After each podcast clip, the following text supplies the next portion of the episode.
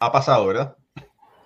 Ahora, eh, algunos periodistas han empezado a enseñar la papeleta eh, para la próxima eh, exaltación del Salón de la Fama. Para mí, para mí, sorpresivamente, Carlos Beltrán no ha tomado, no, ha dado votos. el Kit Rodríguez, Francisco Rodríguez, es otro jugador que quizás se ha ido menospreciado el gran desempeño que tuvo, pero que cuando uno estudia los números de, del Kir Rodríguez, al igual que Carlos Beltrán, tienen amplias posibilidades de llegar al Salón de la Fama, no porque lo digamos nosotros, sino porque los números no mienten. Eh, y bueno, vamos a hablar un poquito sobre eso para que todos ustedes puedan verlo. Eh, un periodista que yo traté, de comunicarme con él, pero no, no pude, Sadi, Sadi Lebron, Sadiel Lebron, no sé si Moisés lo conoce, eh, que trabaja para Telemundo, eh, en su papeleta no votó por Carlos Beltrán.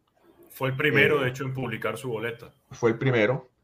Y yo quisiera preguntarle, ¿por qué? Este, no se me dio, no se me ha dado, ¿verdad? ¿Cuántas papeletas han hecho públicas, Raúl? Tres. Tres. Y en ninguna Carlos Beltrán ha tomado un voto, ha obtenido un voto. Bueno, yo creo que no debería alarmar la situación está empezando apenas esto y estamos de aquí hasta enero para saber en los resultados finales. Claro, pero ahí el, doctor Jorge Colón Delgado, doctor en letras, eh, va, va, a hablar un poco sobre el tema de Carlos Beltrán. Y cuando uno compara los números de Carlos Beltrán, está como centrofil, vamos a lo que llama, ¿verdad? Porque hay que hablar las cosas como son como centrofil está entre los mejores de la historia del béisbol de grandes ligas. Sí, está, octavo, está octavo. Solamente él, él supera a 16 centerfield que están en el Salón de la Fama, ya. Y solamente lo superan a él 6, 7, 6 son de Hall of Fame y uno que es Mike Pero los, los, números no es lo que se está discutiendo ahora. Eso todo el mundo sabe que él tiene los números. Eso es lo que hizo. El first time ballot es un distintivo que le dan a los candidatos, a, los, exaltados, que no se le dieron, no se le dio a Roberto Alomar porque tuvo un altercado con un árbitro, escupió un árbitro. En este caso, Beltrán, que es un hombre que ha siempre andado por la línea recta, que es un, en todos los sentidos, inclusive hizo tiene una academia de béisbol en Puerto Rico, academia de, de, béisbol Carlos Beltrán, pero cometió esa falta del, del, del robo de señales.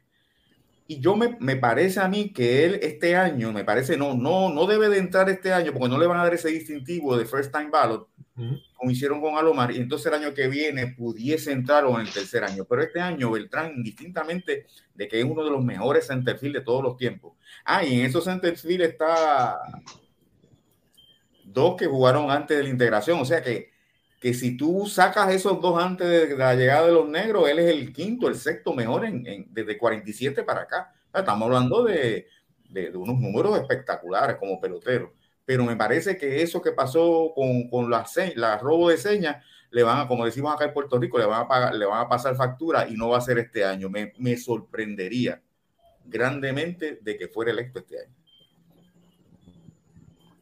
Mm. Adelante, Alfredo. Sí, no, definitivamente estoy con Jorge en ese punto. Eh, eh, le va a costar la situación con, con, el robo de señas y lo de los actos, le va a costar a Beltrán. Y quizás un poco más, ¿oíste? No, no sé si lo veo tercer año, cuarto año. quizás lo pueda perseguir un poquito más. Y ya cuando esté entrando en los últimos años de elegibilidad, vamos a ver séptimo, octavo, noveno, quizás ahí la parte sentimental entra un poco y hay que ver también las personas que estén en la papeleta con él, eso también va a influir bastante en este cuál de esos años. Sí, este año sería una línea él. Para entrar. E-, esta era la mejor oportunidad para hacer first ballot si no tuviese el, el, bagaje del asunto. Pero sí. pero sí, estoy contigo, no, no, no veo la manera de que pueda hacerlo este año. Luego hay que pero quizás en los postrimerías 7, 8, hay que ver la, la, papeleta y entonces que sí, que se haga justicia y, y, se le dé el reconocimiento que se merece. Miren, a mí me, me duele decir esto, pero yo no lo veo entrando en 10 años. Yo creo que, ¿Y por qué? el escándalo del robo de señas es bastante grande. Eh, yo creo que incluso puede ser hasta peor de el uso de sustancias prohibidas, porque en vista del escándalo del robo de señas, Major League Baseball ha modificado muchas cosas del juego. Hoy en día, la supervisión de los peloteros, la, supervisión incluso de los pitchers en las manos para evitar el uso de sustancias prohibidas. Han habido muchas cosas desde ese 2020 para acá que yo creo que van a impactar a peloteros que se vieron involucrados con el, con el robo de señas y con la tecnología. Eh, a mí me gustaría, evidentemente, que Carlos Beltrán entre al Salón de la Fama, eh, viendo un pelotero que jugó la mayoría de sus juegos como centro field, que al mismo tiempo lo pudo hacer de la misma calidad y excelencia en el jardín izquierdo, en el jardín derecho, que se mantuvo sano la cantidad de años suficientes para mantenerse, porque eso es un argumento que muchos están usando en contra de peloteros que estuvieron tanto tiempo en las grandes ligas. Ah, es que él necesitó los, él necesitó los años para poner esos números. Si hubiera sido en 18 años o en 17 años de carrera, no hubiera conectado 400 o 500 cuadrangulares o no hubiera conectado los 3.000 hits. Eh, no, todo lo contrario. Hay que verle la cara a poder estar en un equipo de grandes ligas jugando todos los días con 38, 39, 40 años. Y eso creo que hay que eh, destacarlo en casos como, como Carlos Beltrán. Pero sí creo que el, el, escenario, el, el hecho del robo de señas impacta muchísimo y creo que para los, para los cronistas va a ser un peso importante a la hora de la votación. Es más, me sorprende que me sorprende eso que Rodríguez en estas tres primeras boletas públicas tenga dos votos. Eso me sorprende más que, un, que Carlos Beltrán no tenga votos todavía. Mira, yo te voy a decir una cosa. Eh, anteriormente en el Salón de la Fama hay jugadores que han hecho trampa. Sí, claro. Y, y es de puro conocimiento. Está Yellow Perry, que utilizaba la famosa bola ensalivada, y está Whitey Ford, que el sí, Whitey Ford, la gran, el gran lanzador zurdo de los Yankees, que lanzaba con su anillo de boda, que con su anillo de boda arrancaba la pelota para tener un mejor agarre. Claro, pero no es lo mismo y esto es un tema de discusión. Trampa Siempre, sí, pero esto también lo hemos conversado en otros programas. Eh, en las grandes ligas no puede, y es en mi opinión lo que está sucediendo, eh, que porque en años anteriores, miren, se escogió y se exaltó a un racista al Salón de la Fama, se exaltó a un tramposo en el Salón de la Fama, que porque ya ellos están, entonces esto no le va a dar, esto, no, esto ahora entonces le da puerta abierta a los que vienen. Porque si hubiera sido así, entonces Barry Bonds y Roger Clemens hubieran entrado en su primer año. Claro. Eh, Grandes Ligas está con todo esto, eh, con todos estos asuntos de, violaciones a las normas y demás, queriendo limpiar el béisbol, que está bien para unos y que a lo mejor está mal para otros. Miren, ya eso será un debate de discusión eterno, pero viendo cómo está manejando Major League Baseball el, el béisbol en general, creo que no hay que entrar en discusiones sobre es que Gaylord Perry o es que Whitey Ford o es que Willie Mays o es que Mickey Mantle o es que Ty Cobb. Creo que eh, son escenarios y épocas distintas. En esa época se creía para votar solamente en números y no importaba el, comportamiento de la persona. Ahora sí. se toma en cuenta el comportamiento. Eh, es así como comparar peloteros de época, por el War que tanto lo hemos hablado, Jorge. Eh, no es lo mismo comparar a un Roberto Clemente que compararlo con un Albert Pujols o que compararlo con eh, un Anthony Rizzo o un Miguel Cabrera o comparar a, eh, Jackie Robinson con Ricky Henderson. Eh, son generaciones completamente distintas y la visión, el, la, la disposición del, del humano a la realidad de su entorno es distinta. De acuerdo contigo. Sí, me, gustó algo que, que dijo eh, Ricardo y, le di memoria a eso. Porque cuando Raúl, Raúl y Rebate dice que fulano son anillo o bola ensalivada, o que Marichal dijo que él una vez utilizó vaselina de pelo para lanzar un partido, y que al otro día el codo no lo aguantaba porque eso lo daña el codo de una vez. Una cosa es cuando tú usas algo para cambiar un juego, un partido personal. Ahora, cuando se usa algo para cambiar el deporte entero, ya es una cosa que atenta contra la moral de todo y la credibilidad de todo el deporte.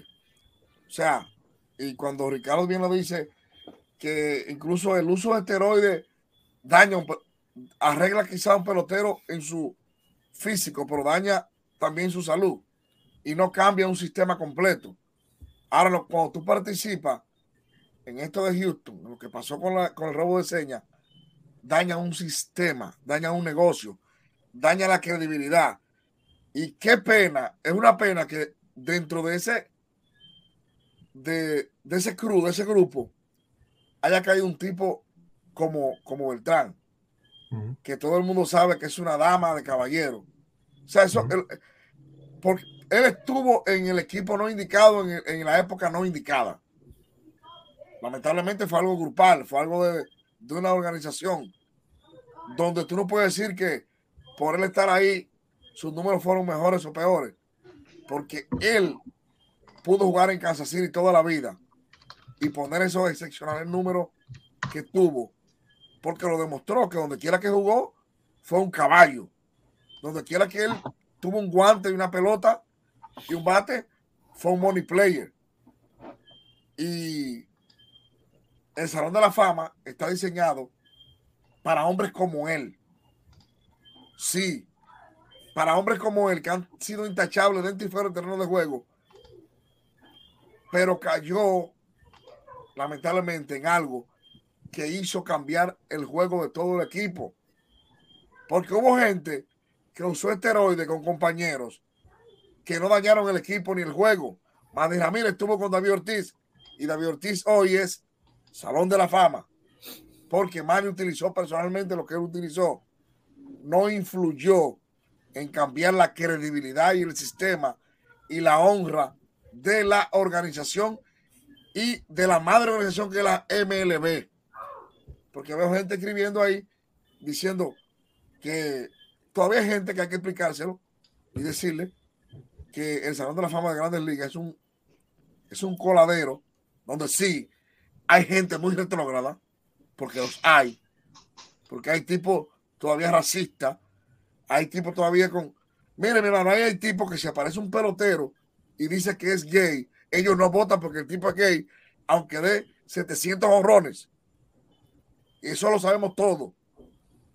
Y en una parte se ha querido llevar la moral y la cívica del, del deportista al Salón de la Fama. Bueno, bueno por un lado, pero también daña a otros que no fueron los que influyeron directamente. Y yo estoy apenado de corazón por, por Beltrán, porque es un tipazo que estuvo, eh, estuvo en la hora no indicada en, un- en una organización que hizo algo de lo que él fue partícipe, pero de lo que él no fue el ideólogo. Pero lamentablemente cuando toca, toca.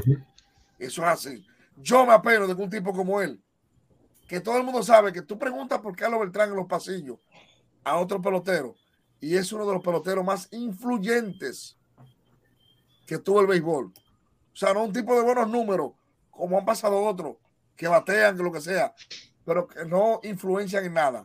Este tipo es de esos peloteros latinoamericanos que cuando tú le preguntas a otro latino, dicen que fue un lujo estar en un dogao con Carlos Beltrán por la forma de ese señor dirigirse dentro y fuera.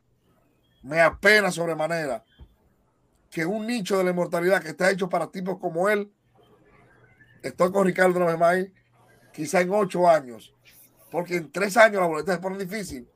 Por ahí viene Adrián Beltré, por ahí vienen otros peloteros, que este es el mejor año para una brecha. Y no es verdad que le van a dar ese, ese reconocimiento de primera boleta a un señor involucrado en algo que podría ensuciar la calidad y la seriedad del juego de la familia estadounidense. Bueno, hay que hay que esperar a ver que- cómo los votantes van a votar este año, ¿verdad? Pero fíjate, otro, otro eh, caso interesante de, un, de alguien que tiene posibilidades para llegar al Salón de la Fama es el caso de Francisco El Rodríguez, ¿verdad? Un lanzador que estuvo 16 temporadas en grandes ligas. Eh, vamos a traerlo aquí para que ustedes puedan ver sus estadísticas.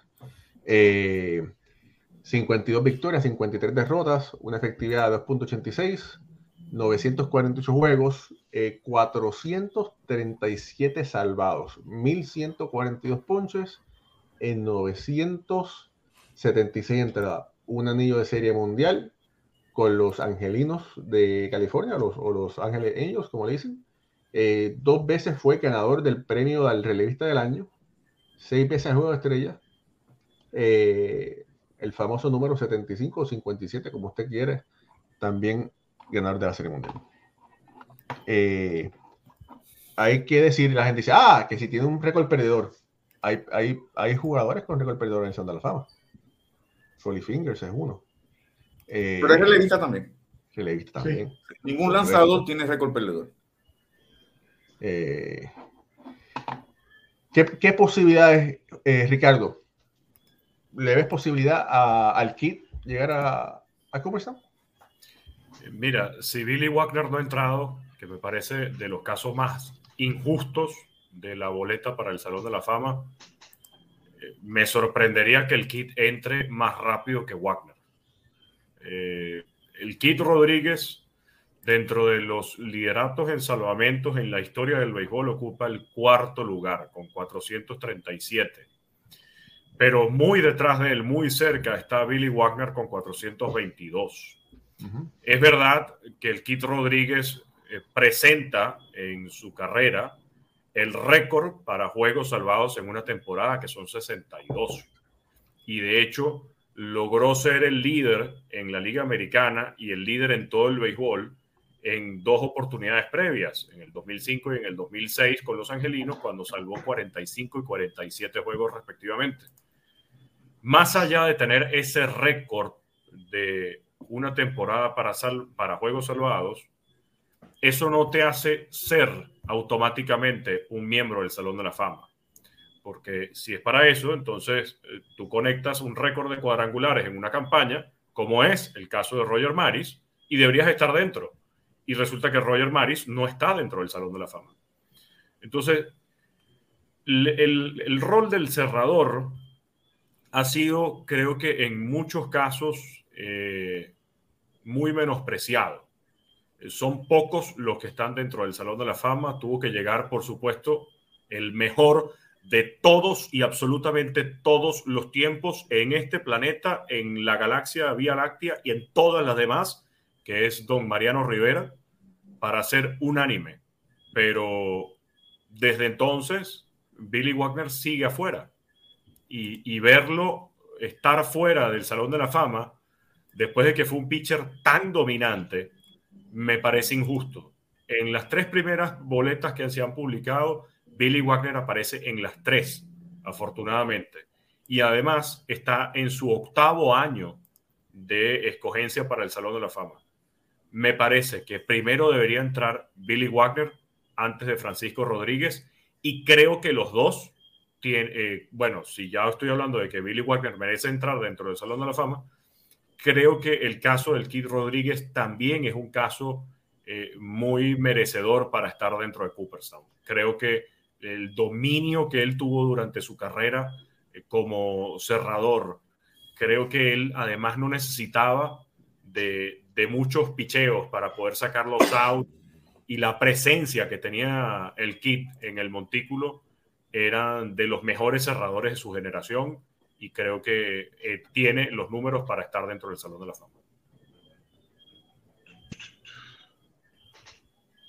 Sí, por mi parte, mira, yo creo que no debemos menospreciar el trabajo que hizo Francisco Rodríguez durante 16 campañas, que, que para un cerrador es un buen número de, de años de servicio. Muchos de ellos fue un lanzador dominante eh, como dijiste, tiene anillo de serie mundial, tiene un resumen bastante, bastante completo. Y aunque la posterioridad de, la, de su carrera, ya la recta una vez perdió un poco de velocidad, no fue tan, tan dominante como era antes, porque sabemos que su lanzamiento de out era una gran curva que tenía, pero eso se beneficiaba de la recta de 96, 97. Ya cuando perdió velocidad, pues entonces, eh, perdón, ya entonces fue, perdiendo efectividad. Sí tuvo eh, muy buenas campañas y, y, le veo algo de posibilidad, ¿sabes por qué? Porque la, la boleta no está muy fuerte, ¿sabes? Este es el break que quizás veo otros cerradores ahí. Está Houston Street, está, está Billy Wagner, como mencionamos. Y el kit, como lo, lo veo, lo veo este, con gran posibilidad, fíjate, de, de sorprender y, y, coger algunos votos que quizás lo, lo dirijan, porque además de Scott Rowland, que creo que debe ser el próximo que entre directo, ¿verdad? Por, por lo que hemos visto la tendencia en los últimos años eh, no, no, veo a nadie ahí como dominante, quizás algunos con alguna posibilidad, pero no hay nadie así dominante que sea que va a ocupar los espacios obligatoriamente y quizás Rodríguez eh, podría coger unos votos bien importantes que lo lleven, si no a, entrar, a estar bien cerca, por lo menos coger quizás entre los 40-50% y, y después estar a unos años de, del, del Salón de la Fama. Mira, la métrica moderna ha ayudado a que los números de Scott Rowland sean más grandes todavía. Sin duda. Eh, y ahora lo que yo no, nunca pensé que Rowland tenía la oportunidad de, de, entrar al Salón de la Fama, pero ha ido aumentando esos votos, esos votos año tras año. Uh -huh. Y de verdad está muy cerca. Está, está yo, muy cerca de ser seleccionado. Mira, a mí me sorprende mucho eh, ese punto que, que das y lo das en el clavo, Raúl eh, las métricas modernas hacen que los números de Scott Rowland sean, sean aún más grandes de lo que son. Y cuando revisas el JAWS de los terceras bases, Scott Rowland está en el puesto número 10 de los terceras bases en la historia de las grandes ligas. Todos por encima de él están dentro del Salón de la Fama. Y por debajo de él está Edgar Martínez, Craig Nettles y Home Run Baker. Edgar Martínez y Home Run Baker están dentro del Salón de la Fama. Si hablamos de métricas modernas y hablamos de peloteros que van aumentando la tendencia y que sus números se ven más grandes gracias a las métricas modernas, vi de hecho un comentario en, en el chat y soy uno de los que defiende a capa y espada a este pelotero que voy a mencionar. Bob Abreu merece entrar dentro del Salón de la Fama. Eh, los números de él como jardinero son impresionantes comparados con cualquier pelotero que ocupe los jardines, está dentro de esos mejores que ya están dentro del Salón de la Fama. Si Scott Rowland entra en el Salón de la Fama gracias a métricas modernas, también el caso de Bob Abreu es un caso muy interesante para evaluar, visto en la comparación de cómo se ubica él contra los jardineros derechos en el Salón de la Fama y contra los jardineros derechos que están, de hecho, en las papeletas en estos momentos. Mira, yo, quisiera, yo quería decir un comentario, eh, volver al tema de, de, de, Francisco Rodríguez. Él está, mira, solamente hay ocho, ocho relevistas en el Salón de la Fama. Claro. Bien, para un relevista es sumamente difícil entrar al Salón de la Fama, pero mm. Francisco Rodríguez ahora mismo es el cuarto en, en juego salvado. Sí. Los que están por encima de él, Mariano Rivera, Trevor Hoffman y Lee Smith. Lee Smith entró por el comité de veteranos. Sí. O sea que, y Lee Smith salvó 478 partidos, mientras Francisco Rodríguez salvó 477. O sea que pudiese a lo mejor entrar, pero no creo que entre en un futuro inmediato. Sí, porque yo tampoco. En un futuro inmediato no va a entrar, primero porque es relevista, y segundo porque los números, eh, ni las métricas modernas ni las métricas tradicionales lo ayudan tanto en ese campo de los relevistas. En cuanto a Scott Rowland y a Bobby Abreu, yo creo que es que también Scott Rowland dentro en su posición está más arriba que Bobby Abreu comparado con los right fielders. Y eso, hay, por, y además hay una diferencia en la métrica moderna, o bastante diferente, Creo que Roland está 70 y Abreu tiene 55. Me corrige, está por ahí. Sí, está por ahí. Esos son 15 victorias de diferencia entre ambos peloteros. Por eso es que se le ha hecho difícil a, a, a Bobby Abreu, pero sí, como Bobby Abreu, el mismo igual, Bobby Abreu está en el vecindario de Oreste Miñoso y está en el vecindario de Cheo Cruz, José Cheo Cruz, que nunca nadie lo ha mencionado, en los 50, peloteros que tienen 50 a 60 de WAR. Y yo creo que lo que le afecta es que está eh, o sea, cuando tú lo comparas con los right field del, del, que están en el Salón de la Fama, muy distinto a Scott Rowland, que está entre los primeros 10. Sí.